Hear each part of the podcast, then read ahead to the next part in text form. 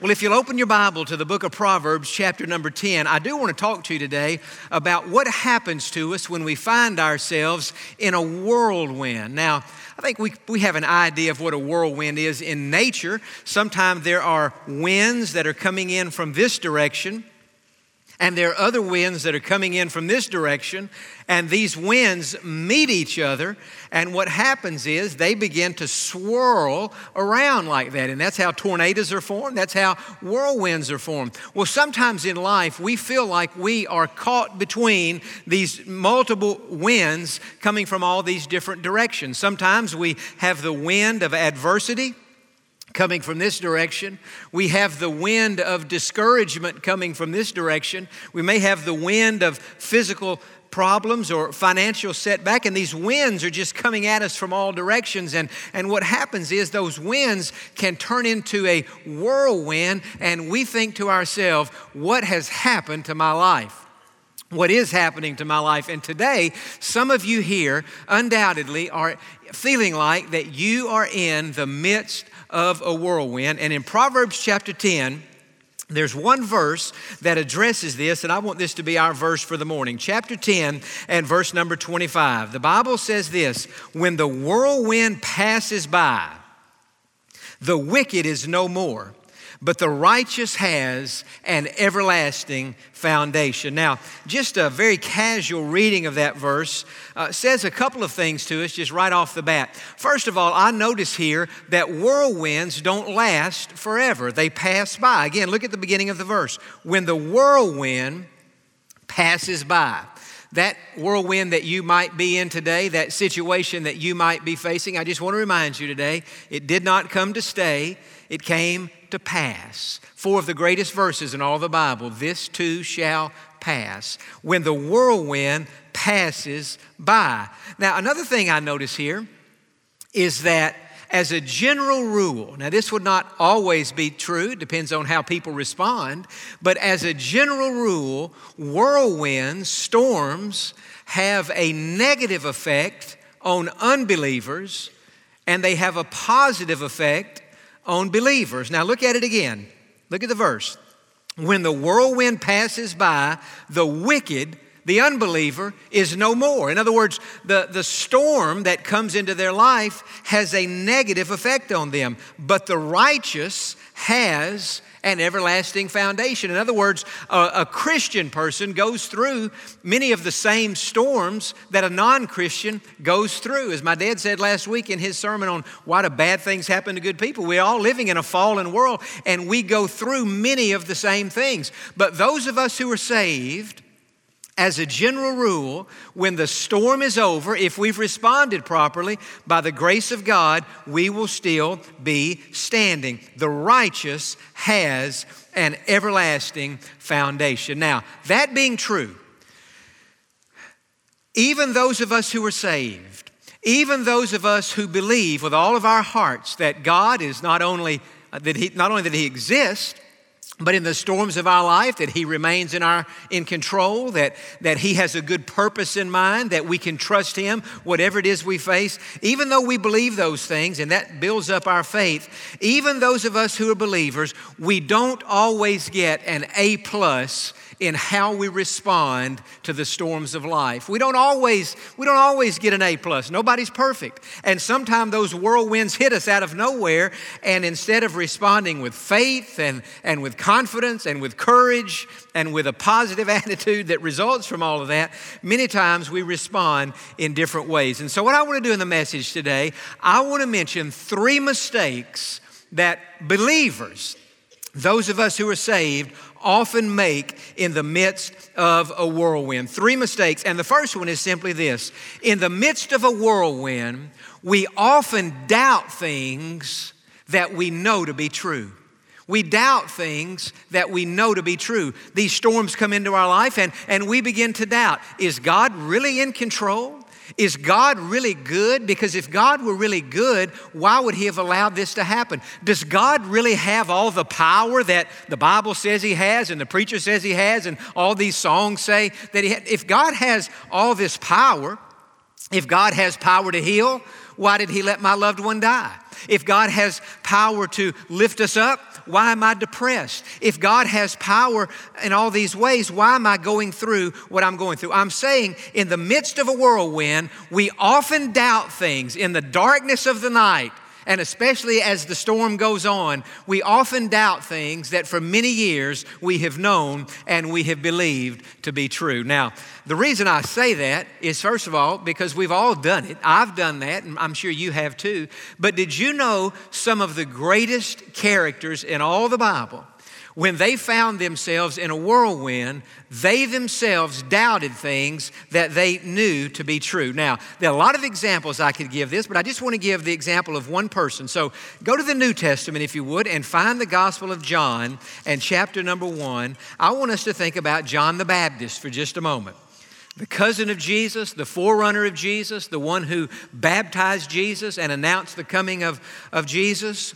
John the Baptist if anybody ever believed that Jesus Christ was the Son of God, it was John the Baptist. And I want to show you how he came to know this. In John chapter 1 and verse 29, this is one of the greatest verses in the New Testament. It says, The next day, John, now that's John the Baptist, saw Jesus coming toward him and said, Behold, the Lamb of God who takes away the sin of the world. This is he of whom I said, After me comes a man who is preferred before me, for he was before me. In other words, he is greater than I am. But look what he says in verse 31 I did not know him. I didn't understand that, that this was the Lamb of God, that this was the Messiah, the Savior of the world, but that He should be revealed to Israel. Therefore, I came baptizing with water. John's baptism in the Jordan River was telling people to repent of their sins and to believe in the Messiah who was to come. And John bore witness, John the Baptist bore witness, saying, Remember, he baptized Jesus. Now, watch this. I saw the Spirit descending from heaven like a dove, and he remained upon Jesus. John is re- recalling the experience that he had had in the Jordan River where he baptized Jesus and then lifted him out of that water. And when Jesus came out of that water, a dove came down from heaven and landed on Jesus, on, presumably on the shoulder of Jesus. But look what it says. I did not know him, verse 33. But he who sent me to baptize with water said to me, Upon whom you see the Spirit descending and remaining on him. This is he who baptizes with the Holy Spirit. In other words, God had said to John the Baptist, John, I know you don't fully understand what's going on. I know that you know that you're to announce the coming of the Messiah. What you've not yet understood is your cousin is the Messiah. Jesus is the Messiah, and this is going to be the sign for you. When you see a dove land on him, that's the one. That is the Savior of the world. And so look what John said in verse 34 And I have seen and testified that this is the Son of God. In other words, God had spoken to John and said, John, this is how you'll know the Messiah. A dove will land on him. And he saw that happen in the person of Jesus, and he knew beyond the shadow of any doubt that Jesus Christ was the Son of God, the Savior of the world, the long promised Messiah. And that's why he could say, Behold, the Lamb of God, pointing at Jesus with not a doubt in his mind, who takes away the sin of the world. Now, what I want you to see is John the Baptist knew that Jesus was the Messiah. Now, turn back to the Gospel of Matthew. Just go back to the left a few books and find Matthew chapter 11. We're going to read another story that happened years later in the life of John the Baptist. This man who baptized Jesus, who saw the dove land on Jesus, who heard God's voice from heaven with his own ears. He had an experience that, that we've not had. And he knew in his heart that Jesus was the Messiah. But in Matthew chapter 11, John the Baptist now is in prison. Why is he in prison? He's in prison because of his faithful witness of Jesus Christ, and more specifically, he's in prison because he has confronted Herod about Herod's sinful lifestyle. Matthew chapter 11, verse 1. Now it came to pass when Jesus finished commanding his 12 disciples, that he departed from there to teach and to preach in their cities. So Jesus now is out teaching and preaching. He's well established in his ministry. But look in verse 2. And when John had heard in prison about the works of Christ, he sent two of his disciples now, these disciples still had access to John. The disciples weren't in prison, the disciples of John the Baptist, but he was. And now John's in prison and he's hearing about all the things that Jesus is doing out there. And so he sends two of his disciples, and watch this, verse 3 and said to him, Are you the coming one, or do we look for another? John the Baptist in prison, we could say he's in his own whirlwind now. He's experiencing his own storm. And in the, in the difficult circumstances that he found himself in, John the Baptist began to doubt and to wonder and to question is Jesus Christ really the Messiah? Is Jesus Christ really the one we've been waiting for? Is Jesus Christ really the Savior of the world? What was he doing? He was doubting in the dark what he had believed in the light. He was doubting things that for three years he had known to be true. And I'm saying to you, we've done the same. We've done the same thing. Now, we may never have doubted that Jesus is the Messiah. I've never doubted that. Not for one minute have I ever doubted that Jesus is the Messiah. But there have probably been times in all of our lives that we've doubted whether or not Jesus cares, whether or not God has the power to see us through, whether or not God really is in control. And this is John the Baptist. He's doubting uh, who Jesus is in this prison. And so Jesus sent word through these two disciples of John. And look in verse 4 what he said. Jesus answered and said to them, Go and tell John the things which you hear and see. The blind see, and the lame walk. The lepers are cleansed, and the deaf hear. The dead are raised up, and the poor have the gospel preached to them. What was Jesus saying? Jesus saying, John, listen, you know who I am. You baptized me. You heard the Father's voice. You saw the dove land on me. You know I'm the Savior of the world. You know I'm the promised Messiah. But, John, what's happened to you now is your circumstances have gotten tough. They've gotten difficult. They've gotten hard. You're in prison. You're in a storm. You're in a whirlwind. And now, John, you are doubting those things that you deep down know to be true. And what was Jesus saying? He was saying, John, don't doubt me, doubt your doubts. Question your doubts. Don't doubt me. The blind see, the lame walk, the lepers are cleansed, the deaf hear, the dead are raised, the poor have the gospel preached to them. John, you know I'm the Messiah. Believe. One of the best things I ever heard, and I can't remember where I first heard it, where I first read it, but years ago I heard this statement and it has stuck with me ever since. And here it is Never doubt in the dark what you believed in the light. Say that with me. Never doubt in the dark what you believed in the light. In that Jordan River, John saw that dove come down. He said, This is the Messiah. I just baptized him. But years later, in the darkness of this prison, he's doubting what he had believed in the light. And like I say, we've all done that. I've done that. I've wondered. I've questioned, not that Jesus is the Messiah, but, but I've asked these questions. But you know what I've learned? I have learned that God is in control even when it looks like nobody's in control. I've learned that God is good even when He doesn't appear to be good at the time. I've learned that God cares even when it seems as though God is a million miles away. And I'm encouraging you today don't doubt in the dark what you believed in the light. Don't doubt those things that you deep down know to be true. Doubt your doubts, but don't doubt God and don't doubt his promises in your life. But the first mistake that we often make in a whirlwind, we doubt those things that we know to be true. Now, a second mistake that we often make is this, and it's just as bad. In the midst of a whirlwind, we often make premature and inaccurate judgments about the situation. Here we are in the storm. John was in the prison. We're in the whirlwind. We're in the heat of the battle, man. And what do we do? We begin in the midst of the trial to make a premature and many times an inaccurate judgment. Now, I read a quote by Charles Spurgeon, the great English preacher, and I want us to put this on the screen today, and I thought it was one of the best quotes I'd ever read. He said, A jury doesn't reach a verdict until the trial is over. Now, you think about that. We've seen so many in the last few years and decades famous trials on television. And the prosecuting side makes their case against the defendant. And man, when they're putting that evidence out there, it looks like, man, he is guilty, no doubt about it. You know, lock him up. He's guilty for whatever he's being accused of. But then the trial goes on, and the defense comes, and the defense makes their case.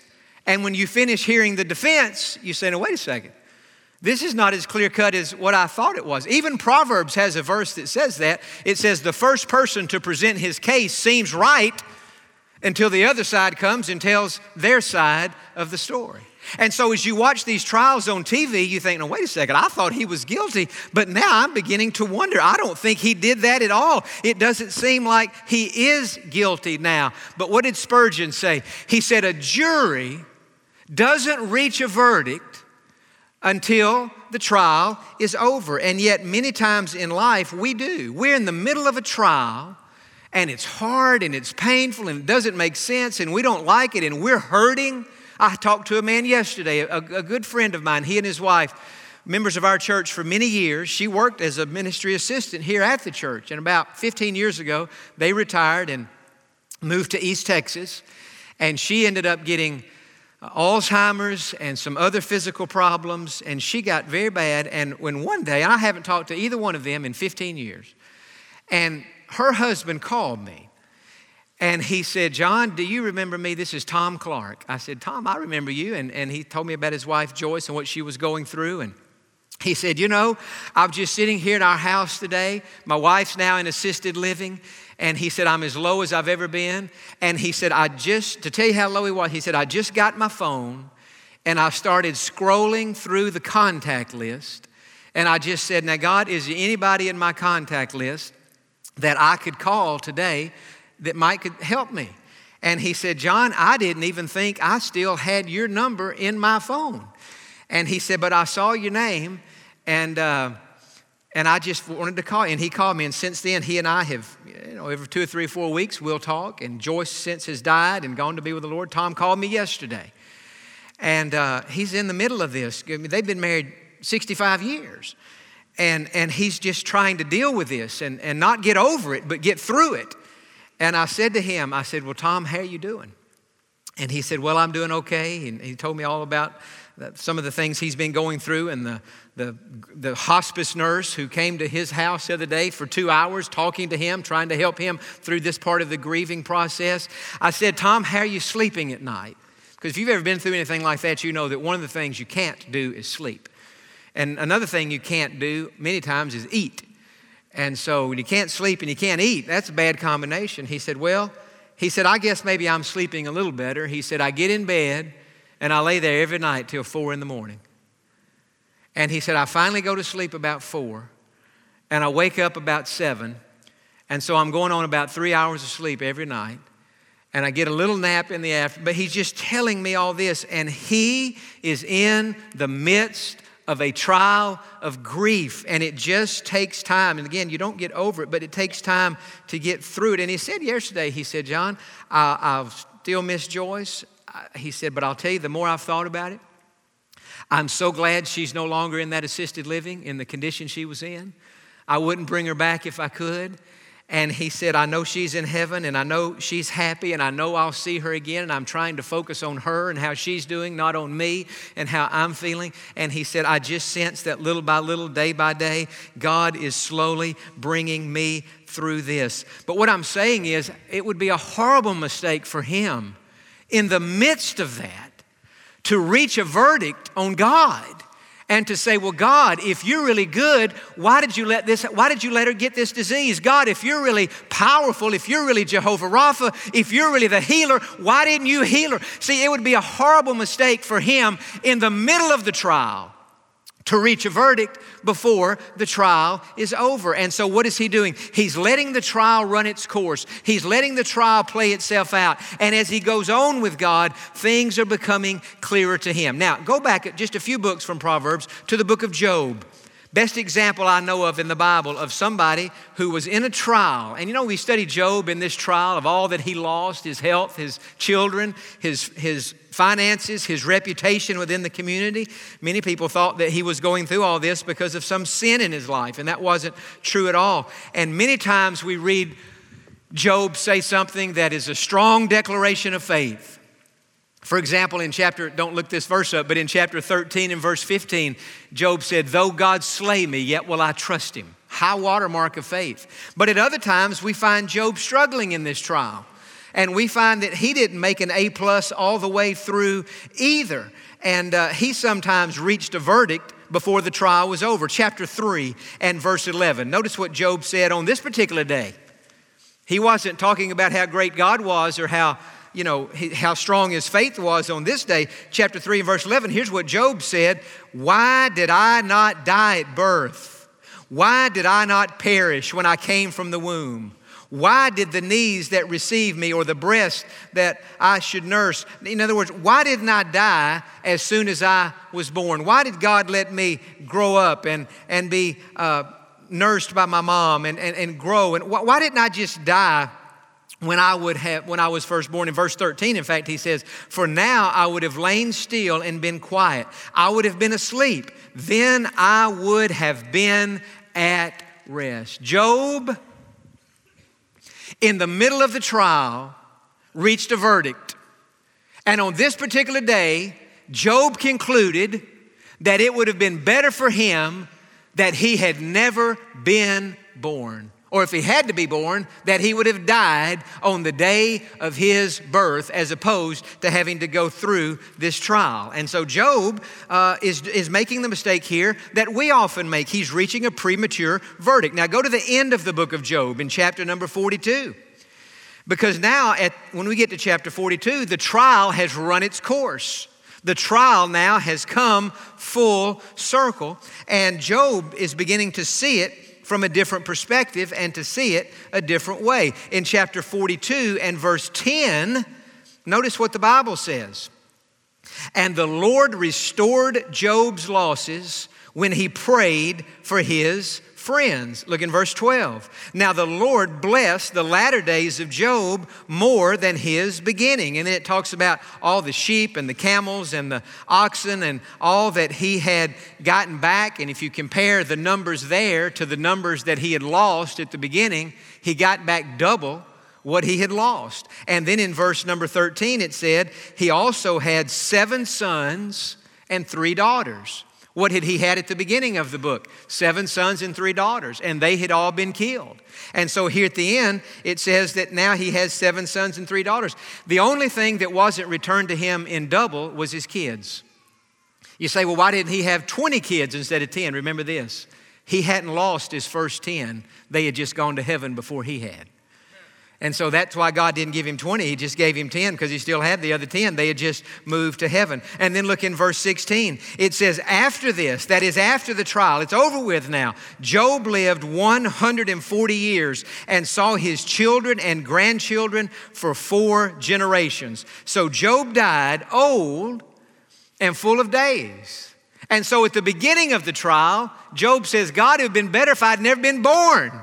And at the end of the trial, Job is saying, now, wait a second, God has taken this and God has done something great in me. And you know, what? last week I saw something that I never had thought of based on a, a text message from a friend that got me to thinking in a different way about Job. Did you know at the end of Job's trial, the greatest thing wasn't that God restored Job twice as much as he had before. I'd always thought that was the end of the story. Did you know the greatest thing wasn't what God did for Job, the greatest thing was what God did in Job. Look back in at the beginning of this chapter in verse 42 and verse 1.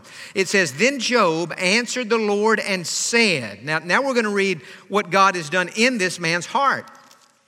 I know that you can do everything and that no purpose of yours can be withheld from you. One of the translations says, No purpose of yours can be thwarted who ask, Who is this who hides counsel without knowledge? Therefore, I have uttered what I did not understand. Job saying, God, at the beginning of this trial, I was reaching conclusion. I was saying things I had no idea what, what, what I was saying, things too wonderful for me, which I did not know. Listen, please, and let me speak. You said, I will question you, and you shall answer me. Look at verse 5. I have heard of you by the hearing of the ear, but now my eyes see you. Therefore, I abhor myself and repent in dust and ashes. At the end of the trial, Job's a different man. He now has humility, he now has greater faith.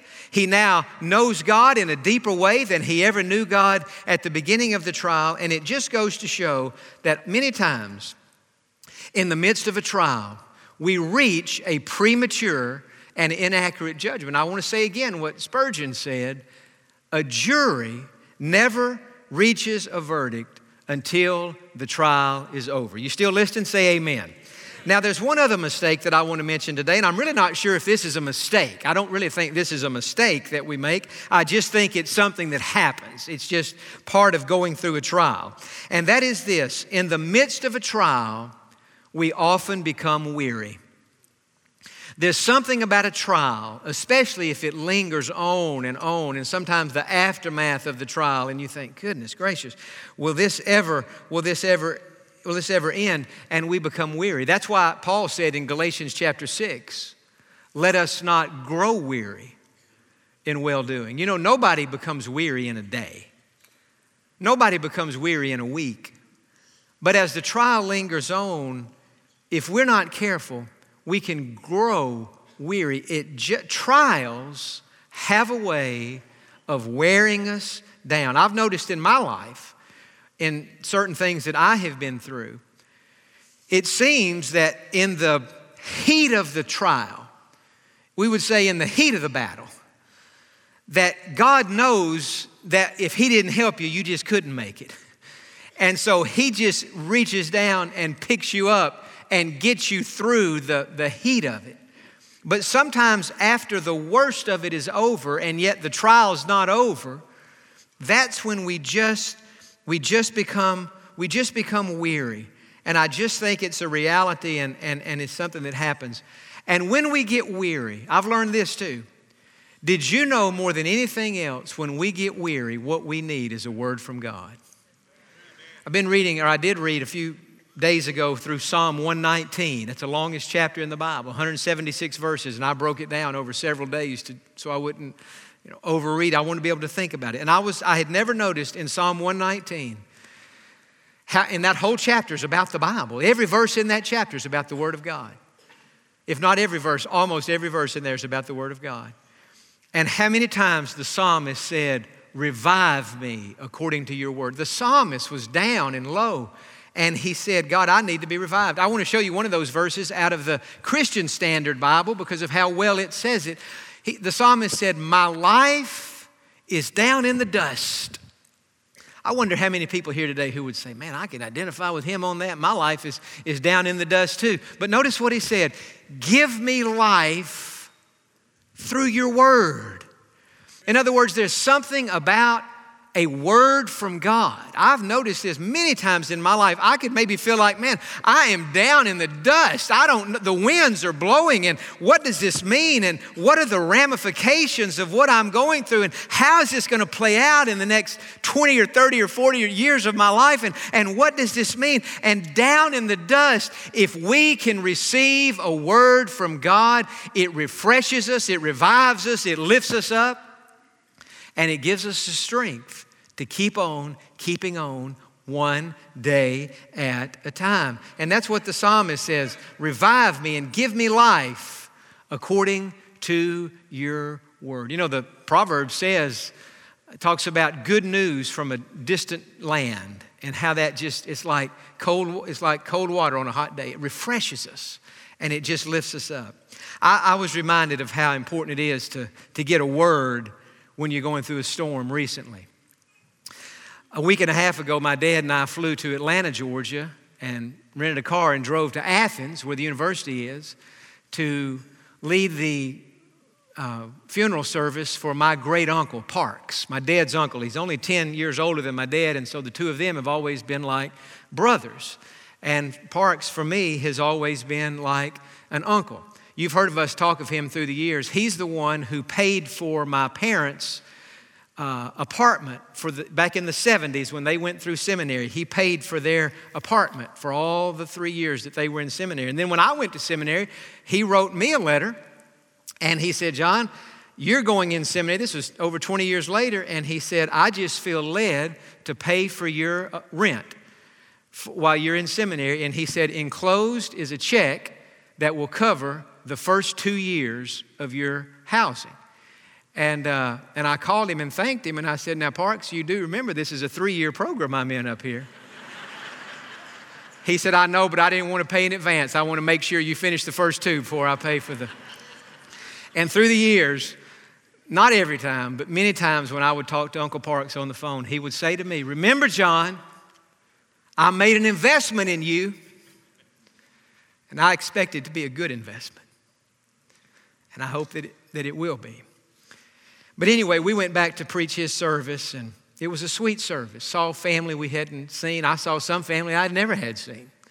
I met some second cousins I didn't know I even had. But anyway, when we finished the funeral, we drove back to Atlanta and we got on the plane to fly back to Houston. And we got on the plane, we got seated there and we got situated. And you know, normally the flight attendant comes on and welcomes you and tells you to buckle up and put your trays, you know, up in your seat has got to be straight and all the things that they say. Well, on this particular flight, the pilot came out. And the pilot just stood where the flight attendant normally stands, and he said, I want to just thank everybody today for flying Delta Airlines and just welcome you to this flight. He said, We're going to have a good flight. He said, We're going to be in Houston in an hour and a half. From the time we take off till the time we touch down, I'll have you there in an hour and a half. He said, Now, when we get over Mississippi and Louisiana, I want to just tell you before we start, we're going to run into some rough air up there, and it's going to be bumpy but it'll be fine. We're going to come through it. Time we get to Texas, it's smooth. I'll have you on the ground in an hour and a half. This, this police, this police, this uh, pilot was, uh, was just telling us all. He was kind of a comedian, actually. The first thing he said was, "Hey, are you guys ready to go to Cancun?" You know, he's one of these type of guys. And we're all laughing. He's just doing one-liners, and I'm thinking, you know, I kind of wish my pilot was more serious than this. this guy's a comedian. But he told us about the, what to expect over Mississippi and Louisiana. And he gave the microphone back to the flight attendant. He went in the cockpit, closed the door. We took off. We we're flying along. Greatest flight. My dad and I, I know I drifted off and went to sleep, and I think he did. Well, all of a sudden, out of the blue, bam. I thought, well, we just crossed the Mississippi state line now. And we bounced all through Mississippi. And we got to Louisiana, and we got to Louisiana. I thought, man, I knew Louisiana had bad roads. I didn't know they had bad air in Louisiana, but we're bumping all through Louisiana. It was so bad, the flight attendants discontinued service. I mean, even they said, whoa, I mean, the plane, you know how, you've been on those flights. And I have to be honest with you, I didn't say anything to my dad or, or anybody else, but I thought to myself, and I guess this was just the kid coming out in me, but I thought to myself, I sure wish the captain would come on that microphone and say, We're going to be okay. Please, Captain, now is when we need to hear about we're going to be okay. But you know what? Captain didn't say anything. Cockpit was silent. And we just kept bumping through the air. And, and as I was just thinking about that, I was, and I really was, I was kind of, I don't think I was praying, but I was in a spirit of meditation. And I just thought, God, it sure would be good if that, if that captain would tell us everything's going to be okay. And I just felt in that moment God say to me, you know what? The captain told you what to expect before he took off in Atlanta.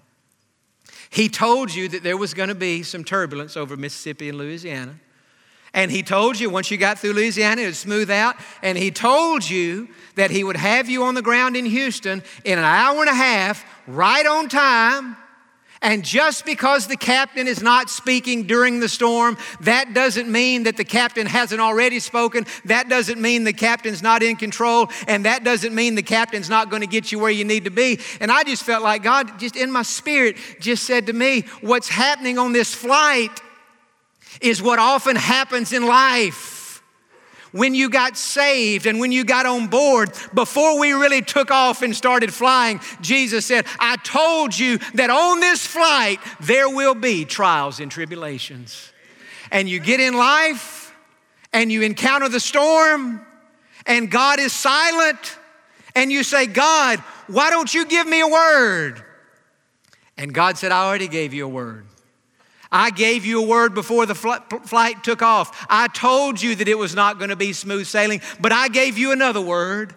I gave you my promise that I would fly with you through the storm and that I would get you to your intended destination right on time. And the word right now in the midst of the storm when the cockpit is silent and the captain is not saying anything, the word right now is to trust me in the storm and to trust me in the silence. And friend, I want to remind you today that just because the captain is silent, that doesn't mean the captain is absent. He's still in the cockpit, he's still flying the plane, and he's still going to get us where we need to be. And that's the word. That's the word. You know, sometimes in a storm, God will just give us a word. I've been in storms, and God get, just drop a word out of heaven for me. No weapon formed against you shall prosper. The Lord will perfect that which concerns me. All things work together for good. I mean, God, there have been times in my life, God, just, and I know it has with you, God just drops a message out of heaven to us in our hearts. But you know, sometimes in a storm, I've learned this. You have to take your Bible and you have to find the Word. You have to find the Word. A couple of Sunday nights ago, I was home and I had read that night in 1 Peter chapter 5. And I came across that verse, the seventh verse, that says, Casting all your care upon Him, for He cares for you. And that was kind of my takeaway verse from 1 Corinthians, 1 Peter chapter 5 that night. He cares for me. He cares for me. He cares for me. That night I was concerned about a little something, and I just felt like God said, He cares for me. He cares for me.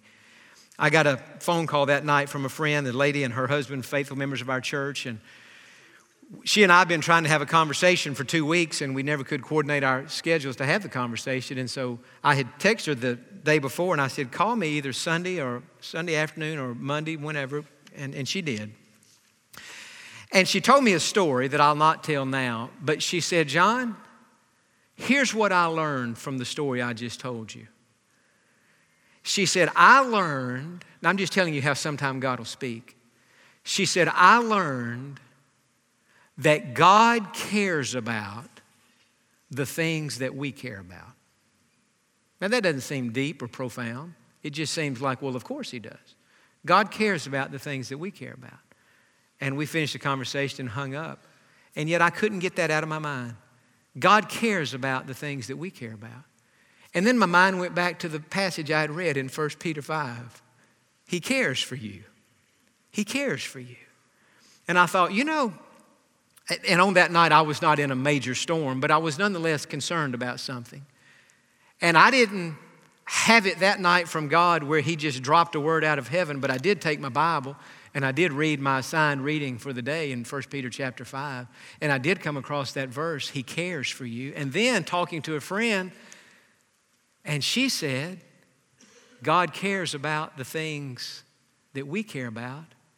And before I went to bed that night, I said to myself, you know what? I got a word from God tonight that He cares.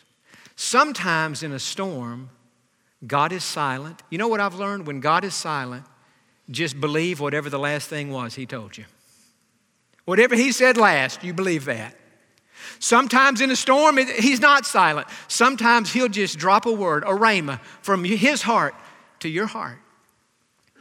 Sometimes in a storm, He's silent. And what do we do? We take our Bible, the Word of God, and what do we do? We find a word we find a promise, we claim the promise, and it is His word that gives us life and gives us energy and helps us to make it through to the other side. Amen. Father, I thank you today that in the midst of the storm, even though sometimes we doubt those things we know to be true, God, sometimes we reach a premature and inaccurate verdict. And God, often we become weary. God, I thank you that whether you're speaking or silent, no matter how turbulent it may be, that you are still flying the plane of our life. And you have promised to get us through the storm, and you've promised one day to get us safely to our destination in heaven. Now, Christian friend, with your head bowed and eyes closed, I said at the beginning, even Christians don't always get an A plus on how we respond to the storm. Would you ask God today to help you to trust and to believe what you know to be true? Would you ask God to help you resist the temptation of making a premature judgment? In the midst of the trial, let the trial run its course. And for those who are weary today, would you ask God to give you a fresh word from His Word for you? Maybe the one I mentioned at the end is the one you needed today. God cares about those things that you care about. That's, your, that's God's Word. Now take that today. Go with that. God cares. Others here today, you say, Jon, I'll be totally honest with you. I'm in a storm, but I don't know for sure that Jesus is in the cockpit. I don't know that He's my captain. I just kind of feel like I'm flying blind up here. I'm flying by myself. And I need Jesus in my storm, in this plane, in my life. I need Jesus. Listen, God's blessing us coming into last Sunday. I don't know how many we had saved last Sunday, but since New Year's Day of this year through last Sunday, we have seen 170 people. We've really seen more than that, but we've seen 170 people get saved and make it to the decision room, the family room. We've seen others get saved who've not even gone, but I'm saying in almost every service, and some services, there are 10 and 12 and more per service, people who are being saved. And today in this service, I can't help but to think that there's some here who say, Jon, I need Jesus in my life. I need Jesus to fly this plane. I need Jesus to forgive my sins. Would you pray this to Him today? Say, Lord Jesus, I'm alone. I'm in a storm. Worse than that, I'm a sinner. And I need your forgiveness. And I'm asking you now to come into my heart, forgive my sins, and make me a Christian. I ask you to save me. And I trust you to do it.